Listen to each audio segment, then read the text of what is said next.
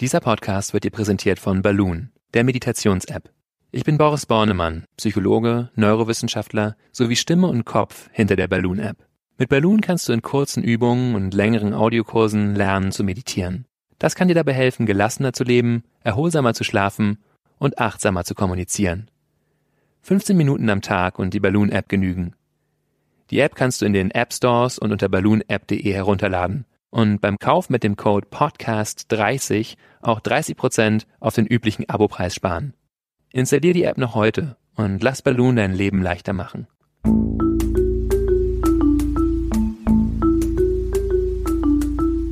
Verstehen, fühlen, glücklich sein mit Sinja Schütte und Boris Bornemann.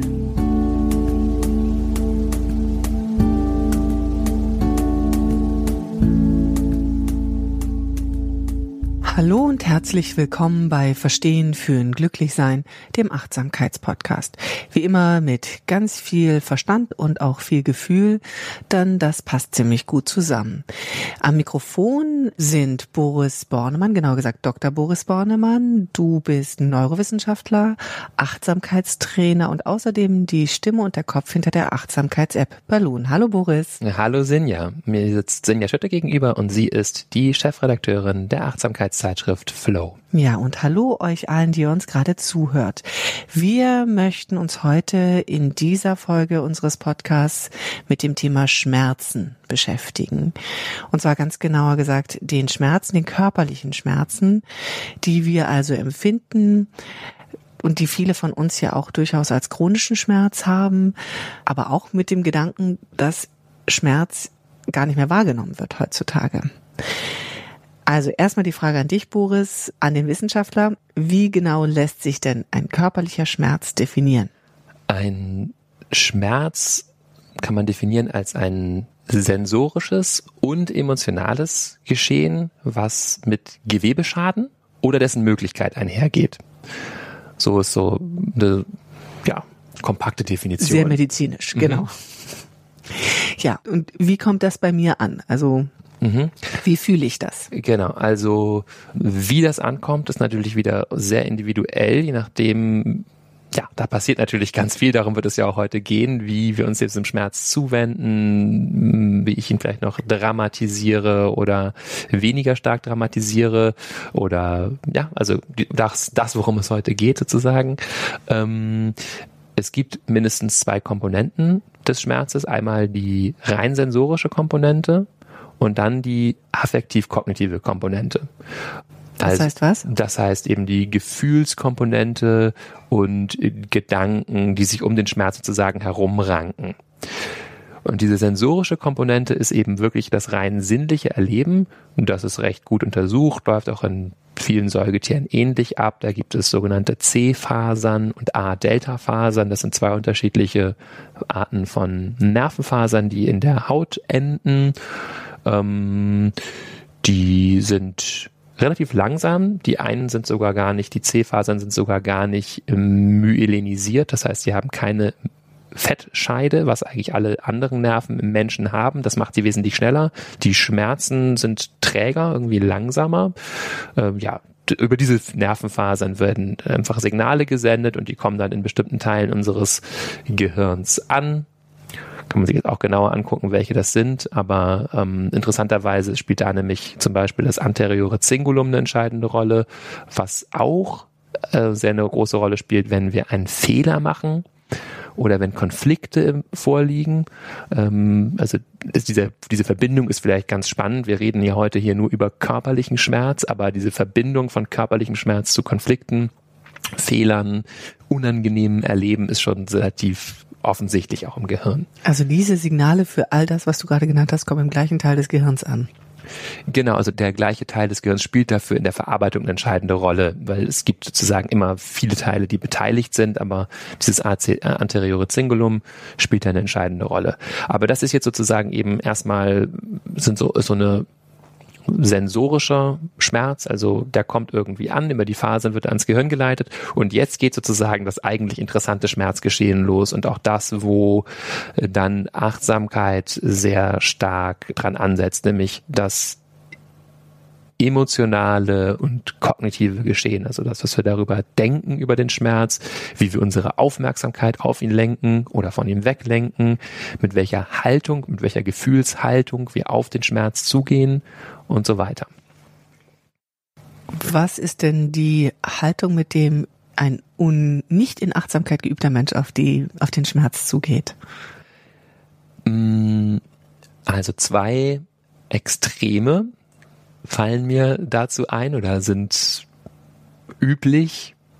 Das eine ist ein Ignorieren, also ein Leugnen des Schmerzes, will das eigentlich nicht wirklich wahrhaben, dass das weh tut. Das heißt vielleicht, dass ich zum Arzt gehen muss oder dass da was kaputt ist oder dass ich mein Verhalten ändern muss oder vielleicht mehr Sport machen, weil mein Rücken so sehr weh tut und ich die ganze Zeit am Schreibtisch sitze, aber ach, das will ich jetzt vergessen, also ein Wegschieben. Und das andere ist ein Dramatisieren, Katastrophisieren oder sehr viel über den Schmerz nachdenken und ihn dadurch letztendlich schlimmer machen oder natürlich sehr, sehr viel präsenter machen in meinem Leben, wenn ich mich quasi nur noch als Schmerzpatienten verstehe oder als Schmerzpatientin. Das ist eben was wir gerade bei Menschen beobachten, die eben chronische und auch stärkere Schmerzen haben. Das ist ja auch nachvollziehbar. Da haben wir was sehr Unangenehmes und wir schauen da drauf und das tut weh. Und jetzt gehen wir vielleicht sogar so hin und her, jetzt drücke ich es erstmal weg, dann merke ich, das geht aber nicht, es ist da, dann ärgere ich mich, dass ich diesen Schmerz habe, dann habe ich noch Gedanken darüber, was das alles ausgelöst hat. Vielleicht habe ich das noch selbst zu verschulden, dann mache ich mir darüber Gedanken, dann ärgere ich mich darüber, dass das ja gar nicht weggehen wird, weil das ja was Chronisches ist und dass ich mein ganzes Leben mit diesem Schmerz verbringen werde und wie furchtbar das ist und bausche sozusagen dieses Schmerzerleben immer mehr auf. Gar nicht unbedingt willentlich natürlich, sondern das sind so Gedankenmuster und Emotionsreaktionsmuster, an die wir uns eben gewöhnen, wie wir uns an vieles gewöhnen, was für uns gar nicht so gut ist. Und du hast es vorhin schon erwähnt, ich habe da eine Möglichkeit gegenzusteuern und zwar ganz wunderbar mit Achtsamkeit.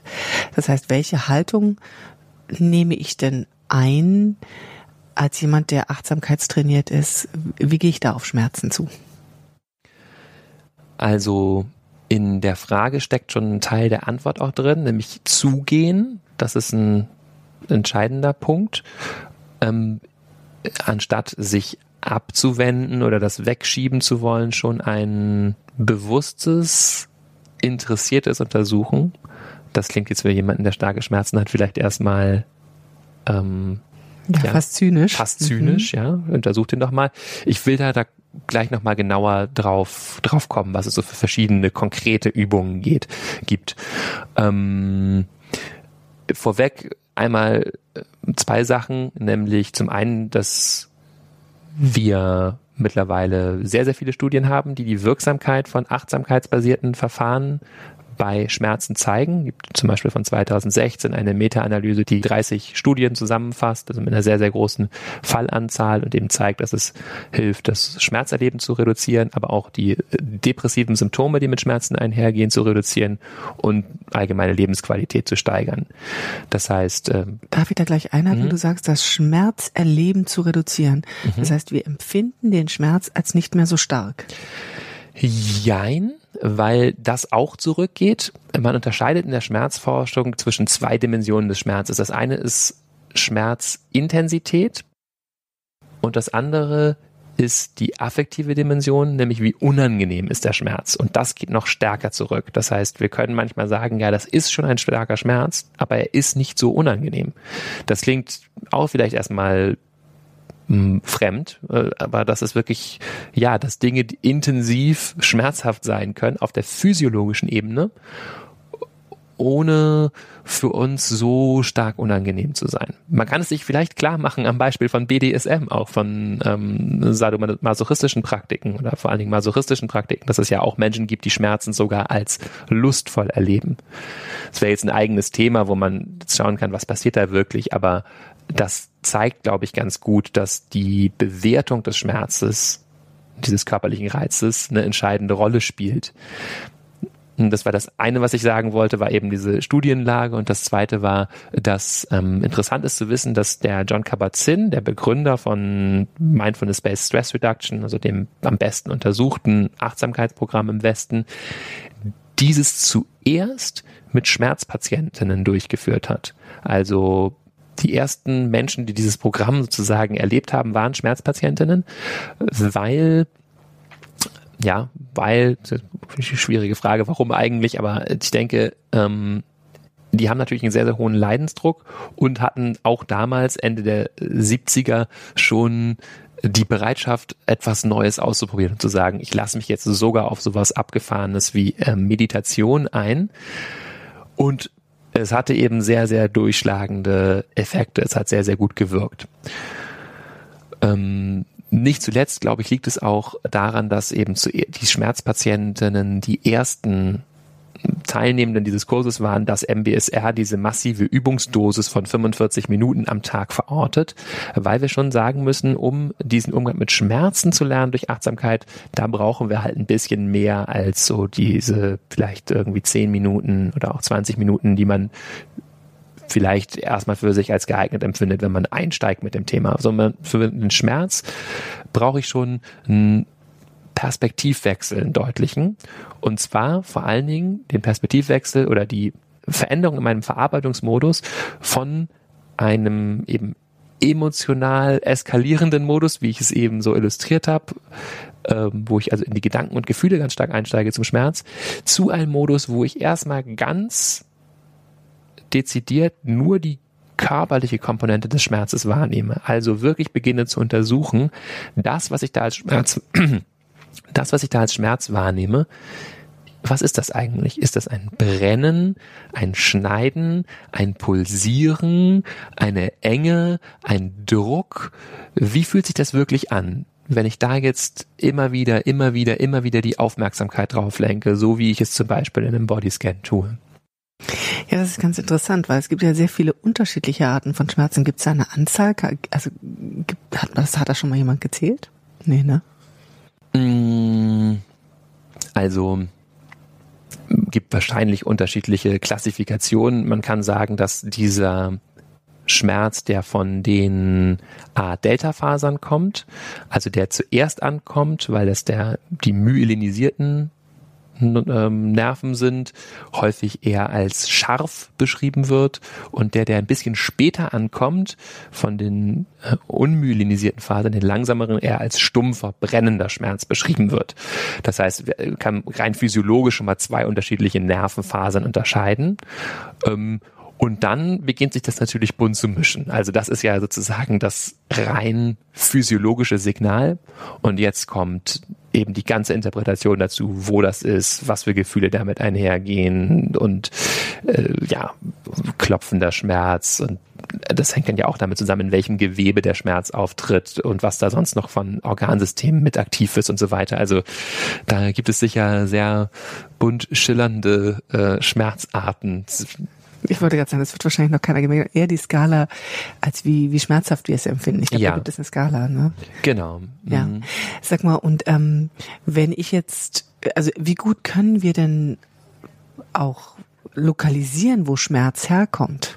Wie meinst du die Frage? Also sind wir als unser Körper da ganz klug? Können wir sagen nach dem Motto, es schmerzt im Finger, oder ist es eher die Hand? Also wie sozusagen lokalisieren wir, wo der Schmerz gerade stattfindet? Ja, hat natürlich auch was damit zu tun, wie gut eben meine Interozeptionsfähigkeit ist, also meine Fähigkeit, den eigenen Körper von innen zu spüren.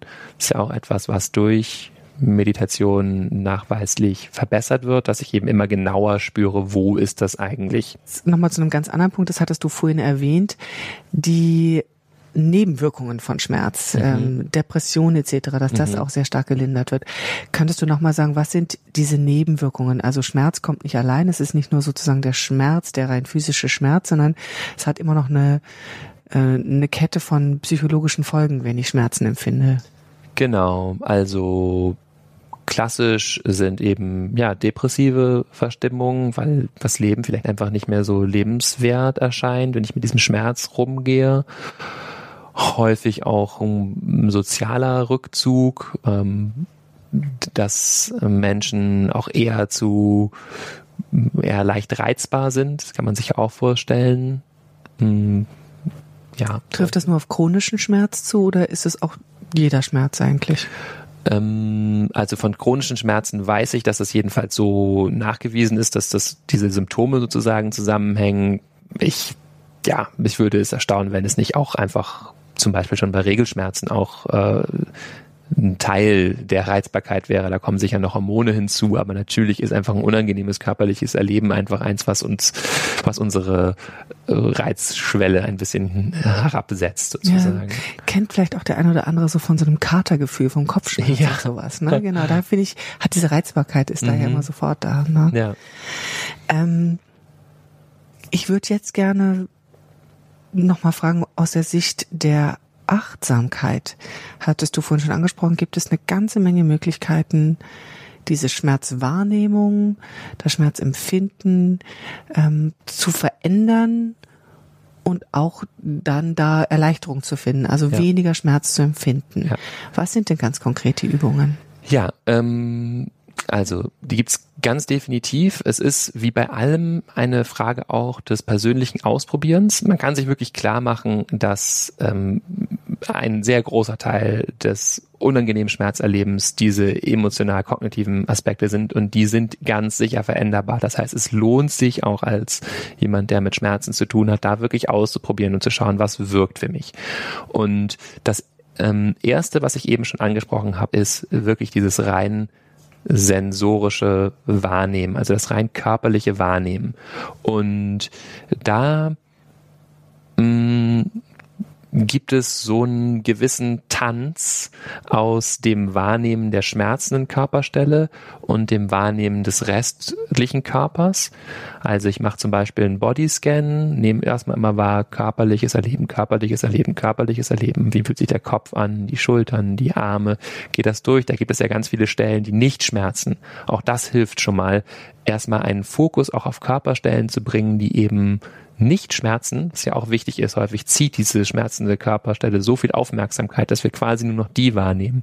Also wir verbreitern die Aufmerksamkeit wieder auf den ganzen Körper. Es entsteht auch angenehmes oder neutrales Erleben.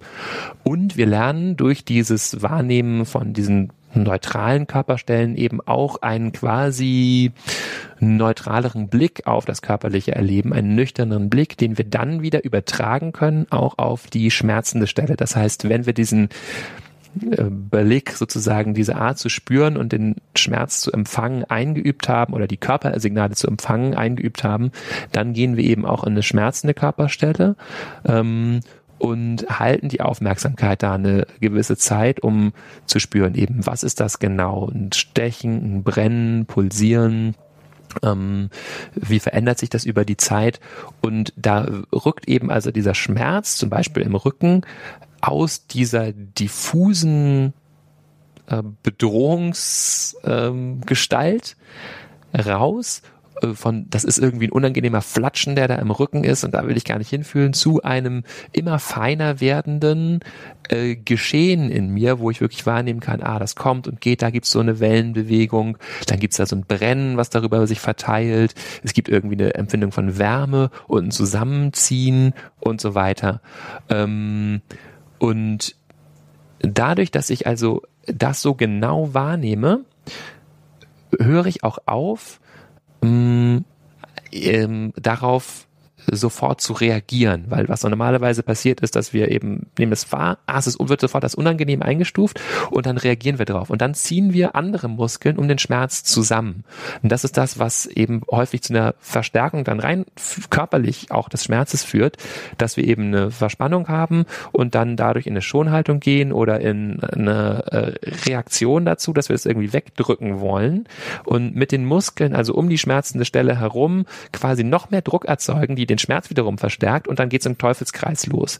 Das kennt jeder, der mal einen Schmerz durch Schmerzmittel, eine Verspannung durch Schmerzmittel gelöst hat. Wenn wir anfangen, diesen Schmerz quasi zu sedieren, dann gehen wir nicht mehr in die Schonhaltung, dann können sich die Muskeln entspannen, dann ist der Schmerz am Ende weg, nachdem wir die Schmerzmittel absetzen. Aber wir können es eben auch so lernen, dass wir immer mehr fokussiert wahrnehmen, wo ist wirklich diese schmerzende Stelle, und dadurch eben rauskommen aus dem Reagieren und dem zusätzlichen Ausweiten des Schmerzes. Das heißt, im besten Falle könnte ich sozusagen über Achtsamkeitstraining meine eigene Psychoschmerztablette mir herbei meditieren. Genau, also das ist vielleicht auch noch ein interessantes Faktum, gerade bei Schmerzmitteln sind ja Placebo-Gaben häufig sehr erfolgreich. Wir wissen, dass bei Schmerzmitteln ungefähr 1/3 des schmerzlindernden Effekts durch den Placebo-Effekt zustande kommt. Also das kann man einfach messen. Ne? Man gibt gar nichts, man gibt ein Placebo, man gibt Schmerzmittel, und wie stark geht der Schmerz zurück? Ja, ungefähr 1/3 schon beim Placebo. Und wir wissen interessanterweise auch, wie das funktioniert, nämlich wenn man zusätzlich zu dem Placebo Naltrexon verabreicht. Das ist ein Opiat-Antagonist, also ein Stoff, der die Opiatrezeptoren blockiert, dann funktioniert der Placebo nicht mehr. Was also deutlich zeigt, was beim Placebo passiert, ist, dass endogene, also innere Opiate ausgeschüttet werden. Finde ich immer so ein faszinierendes Faktum, dass man sieht, das ist halt nicht Einbildung in dem Sinne. Die Frage ist, was ist Einbildung? Also hier können wir eben ganz klar sagen, es hat massive Effekte auf unser Opiatsystem, was ja eben auch von jedenfalls älteren Arten von Schmerzmitteln angesprochen wird, oder von sehr starken, von Morphin. Und vielleicht ist das der Trick bei Kügelchen. Ja, also das ist sicher ein homöopathische Teil, klar, eben Placebo-Wirkung, gerade bei Schmerzen geht das sehr gut. Aber das habe ich jetzt eben auch vor allen Dingen deswegen gesagt, um zu zeigen, schon so was ganz Einfaches wie so ein, halt, ja, ich habe das Gefühl, ich habe was getan, kann sogar zu endogenen Opiatausschüttungen führen. Und ich muss mich aber nicht so da reintricksen sozusagen, weil ich kann auch wesentlich elaboriertere, wesentlich fortgeschrittenere. Genau, ich kann Wege finden, mit dem Schmerz umzugehen. Da ist eben, wie gesagt, dieses Body-Scanning und das mich zuwenden dem Schmerz ein Aspekt oder eine Möglichkeit. Ich will vielleicht noch zu ein paar anderen kommen, oder noch ein wichtige Ergänzung erstmal zu dieser Art, das damit umzugehen. Ganz wichtig ist, wie immer bei der achtsamen Betrachtung unserer selbst, die Haltung, mit der wir das machen. Also eine freundlich interessierte Haltung, ein liebevoller Umgang mit uns selbst. Das ist also, geht es nicht darum, den Schmerz irgendwie wegzudrücken. Der Schmerz wird ja auch auf körperlicher Ebene vorhanden bleiben. Das ist ja auch ein wichtiges Signal. Das muss man ja auch immer dazu sagen. Haben wir noch gar nicht angesprochen. Schmerz ist ein ganz wichtiges Signal. Kann man zum Beispiel sehen bei Lepra-Patienten, bei denen durch Bakterien die Nerven so veröden, dass kein Schmerz mehr zu spüren ist. Und diese Verstümmelungen, die man sieht, sind nur die Folge davon, dass Menschen keinen Schmerz mehr fühlen und deswegen in Feuer reinfassen oder sich an irgendwo an schneiden. Und dann kommt zu Infektionen und so weiter. Wissen viele nicht, aber Lepra ist eigentlich sozusagen ein Mangel an Schmerzempfinden. Und dadurch verhalten wir uns also ganz problematisch. Das heißt, wichtig ist, den Schmerz auch wertzuschätzen und zu sagen, das ist ja ein wichtiges Signal, du sagst mir was, da ist was bei mir los.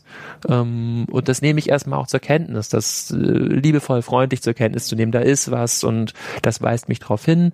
Und auch bei diesem ganzen Bodyscan eben so eine liebevoll, freundlich, umfangende, umarmende Haltung zu haben. So, und das ist so der Bereich von klassischer Achtsamkeitspraxis mit Schmerzen, der, wie gesagt, sehr, sehr gut belegt ist, dass das funktioniert. Und jetzt können wir noch so ein paar experimentelle Achtsamkeitstechniken anwenden. Genau, die also anekdotische Evidenz haben, also immer wieder Menschen, die damit gearbeitet haben, wo es sehr gut funktioniert, gerade so in Einzelfallarbeiten. Stichwort eben Individualität so des Schmerzerlebens. Man kann da sicher keine Passepartout-Lösung finden. Für nicht alle funktioniert da alles, aber das sind eben so Dinge wie jetzt noch zusätzlich Vorstellungen zu haben. Während ich den Schmerz spüre, stelle ich mir noch vor, wie ein kühlender Nektar dahin fließt, zu sagen, oder ein warmes, flüssiges Sonnenlicht oder so, wo mich einfach mit diesen Gedankenbildern noch zusätzlich zu Entspannungsreaktionen führe. Kann ich auch mit dem Atem koppeln, das ist sowieso sehr gut, denn also quasi in die Stelle reinatmen hat auch den Vorteil, dass ich mich gleichzeitig auf den Atem konzentriere. Im Atem ist es so, dass der auch helfen kann, Schmerzen zu lindern, insofern, als dass wir durch ein langsames, tiefes Atmen, ungefähr so 6 Atemzüge pro Minute, die Aktivität des Vagusnervs, des stärkgrößten parasympathischen, also entspannenden Nervs stimulieren. Das heißt, wenn wir so ein paar Minuten so langsam atmen, entspannt sich auch der gesamte Organismus. Das heißt, sowieso ist es gut, das zu koppeln und eben uns vielleicht vorzustellen, da ja warmes Sonnenlicht hinzuschicken oder was auch immer eine gute Vorstellung ist, die für uns funktioniert. Das heißt, ich habe wirklich ganz konkrete Möglichkeiten, darauf einzuwirken. Ich muss das ein bisschen üben. Wie lange brauche ich ungefähr, wie lange muss ich üben, damit das Wirksamkeit entfaltet? Oder kann das sogar sofort Wirksamkeit entfalten? Es kann auch sofort Wirksamkeit entfalten, aber ich brauche vielleicht ein bisschen Vertrauen da rein und das Vertrauen hilft, dass ich eben dranbleibe am Experimentieren. Bei diesem ersten genannten Bodyscanning brauche ich, wie gesagt, ein bisschen Zeit, um das einfach einzuüben. Dieses reine somatische Spüren, das ist eine Frage von Fokus, nicht eben sofort einen Gedanken abzugleiten. Wie bei aller Arten von Meditationen lernen wir das einfach dadurch. Und da sich auch wirklich über mehrere Wochen auch gerne eine halbe Stunde, 3/4 Stunde Zeit zu nehmen, um das wirklich zu üben. Das ist schon ganz gut. Bei anderen Übungen ist es eine Frage der Individualisierung der Praxis, also zu finden, was hilft mir da, welche Vorstellung. Doch andere, da koppel ich dann mit dem Atem die Vorstellung, ich würde diesen Schmerz rausziehen und ihn in einem warmen, gleißenden Sonnenlicht in meinem Herzen verbrennen und dann Licht dahin schicken. Das ist zum Beispiel auch eine Vorstellung sehr gut, weil ich habe gleichzeitig die Kopplung des Atems, der mich fokussiert und ins Hier und Jetzt bringt und mit dem Körper in Kontakt bringt, mit so einer, sagen wir, wohltuenden Vorstellung, sogenannte Tonglen-Praxis aus dem tibetischen Buddhismus. Es gibt auch noch individuellere, das hat mir zum Beispiel mal eine Therapeutin erzählt, die haben lange gearbeitet an einer bestimmten Schmerzart und haben dann letztendlich das Bild für die Person gefunden. Er hätte, weil er hatte was am Rücken, einen großen Sack auf dem Rücken und er stellt sich vor, wie da Korn für Korn das Korn rausrieselt und der Sack sozusagen immer leichter wird. Das ist eine sehr spezifische Vorstellung, aber das war sozusagen die bei ihm Klick gemacht hat, mit der er arbeiten konnte und quasi langsam diese Muskelpartien entspannen konnte um den Schmerz herum. Mit dieser Vorstellung, ich habe einen schweren Sack aus dem Rücken, aber er wird ganz langsam, kaum merklich, immer leichter. Sehr schön. Kann ich das irgendwo, wo finde ich solche Übungen? Also, oder muss ich mir die selber ausdenken? Ja, das ist eine gute Frage. Also am besten gehe ich zu einem qualifizierten Achtsamkeitslehrenden und arbeite mit dem oder TherapeutInnen, die auf Schmerzbehandlung spezialisiert sind. Mir fällt jetzt kein gutes Kompendium ein, kein gutes Buch, in dem man die alle nachlesen kann, obwohl es das möglicherweise gibt, aber na. Und im Balloon habt ihr das auch nicht? Wir haben eine Übung zu Schmerzen in Balloon. Die könnte man auf jeden Fall auch ausprobieren. Und auch wenn das jetzt eben zum derzeitigen Stand, vielleicht machen wir da nochmal mehr zu, aber eben nur eine Übung gibt zu Schmerzgrade, ist das ganze Package, also das ganze Balloon, die ganze App natürlich sehr, sehr hilfreich, weil ich da Meditation lerne und eben zum Beispiel dieses Bodyscanning lernen kann und diesen freundlichen, liebevollen Umgang mit mir lernen kann. Es gibt auch diese Tonglen-Meditation, von der ich gerade gesprochen habe, mit dem Licht, gibt es auch in einigen Kursen, in dem Für-sich-Sorgen-Kurs zum Beispiel und in dem Balance-Kurs, glaube ich. Genau. Balance finden heißt der, also da findet man viele Übungen, mit denen man einfach selber so anfangen kann zu experimentieren, denn das ist wirklich eine Arbeit damit zu experimentieren und ich kann jeder Hörerin, jedem Hörer, die mit Schmerzen zu tun hat, wirklich nur das Vertrauen ans Herz legen, dass wir da eine Menge machen können und ja, es eben Zeit braucht, da herauszufinden, welche Art von Meditation und Achtsamkeitspraxis im Alltag ist für mich wirklich hilfreich. Also am besten jetzt schon, noch, wenn man vielleicht noch keine Schmerzen hat, schon mal mit dem Achtsamkeitstraining beginnen, ja, dass man vorbereitet ist, falls man dann mal irgendwie Schmerzen haben sollte. Vielen Dank, lieber Boris. Wir sind schon wieder am Ende unseres Podcasts angekommen. Sehr hilfreich zu wissen, dass es erstmal unterschiedliche Arten von Schmerz gibt, die auch so ein gewisses Unwohlsein und so eine gewisse Frustration auch mitbringen, jeder Schmerz, ein bisschen Depression und auch so ein bisschen Ärger. Und dass ich da aber auch sehr gut drauf reagieren kann, indem ich meine Haltung verändere. Und auch ganz spannend, dass ich es wirklich reduzieren kann. Toll, wenn ich mich darauf einlasse, kann ich sozusagen quasi als Placebo-Effekt schon mal, Effekt, schon mal ein Drittel des Schmerzes da abnehmen oder verringern. Mindestens. Möchte ich nochmal hinzufügen. Also das ist ja wirklich jetzt nur bei meine Vorstellung, es würde irgendwie helfen, wenn ich so eine Pille nehme, wenn ich systematische Mittel finde, den Schmerz zu lindern, die über den Placebo-Effekt hinausgehen, weil ich tatsächlich Muskelpartien entspanne oder meine Nerven sozusagen so verändere, dass der Schmerz geringer wird, kann der Effekt natürlich noch deutlich größer sein als ein Drittel. Also noch viel besser, als ich schon dachte. Vielen Dank. Wir sind am Ende des Podcasts angekommen und ich kann euch jetzt schon sagen, beim nächsten Mal geht es wieder um ein heitereres Thema, oder es war ja nicht unheiter, es war ja eigentlich ganz positiv, aber wir wollen uns das nächste Mal mit dem Thema Freude beschäftigen, und zwar, wie wir mehr Freude empfinden und ins Leben bringen können. Ja, ist auch ein ganz spannendes Thema, dass man mal so in diese Richtung denkt, dass man, wenn man vielleicht nicht so viel Freude erlebt, ein bisschen mehr Freude erlebt, aber auch wenn man Freude erlebt, schon die Freude und das Erlebnis der Freude noch intensivieren kann. Da freue ich mich sehr drauf.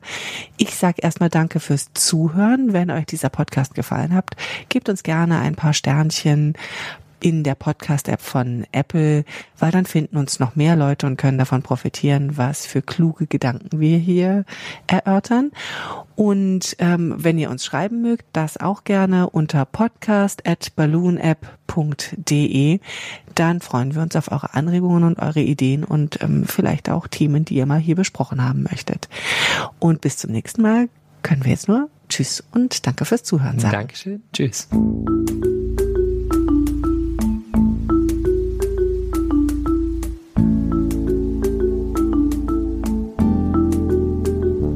Das war Verstehen, Fühlen, Glücklichsein, der Achtsamkeitspodcast.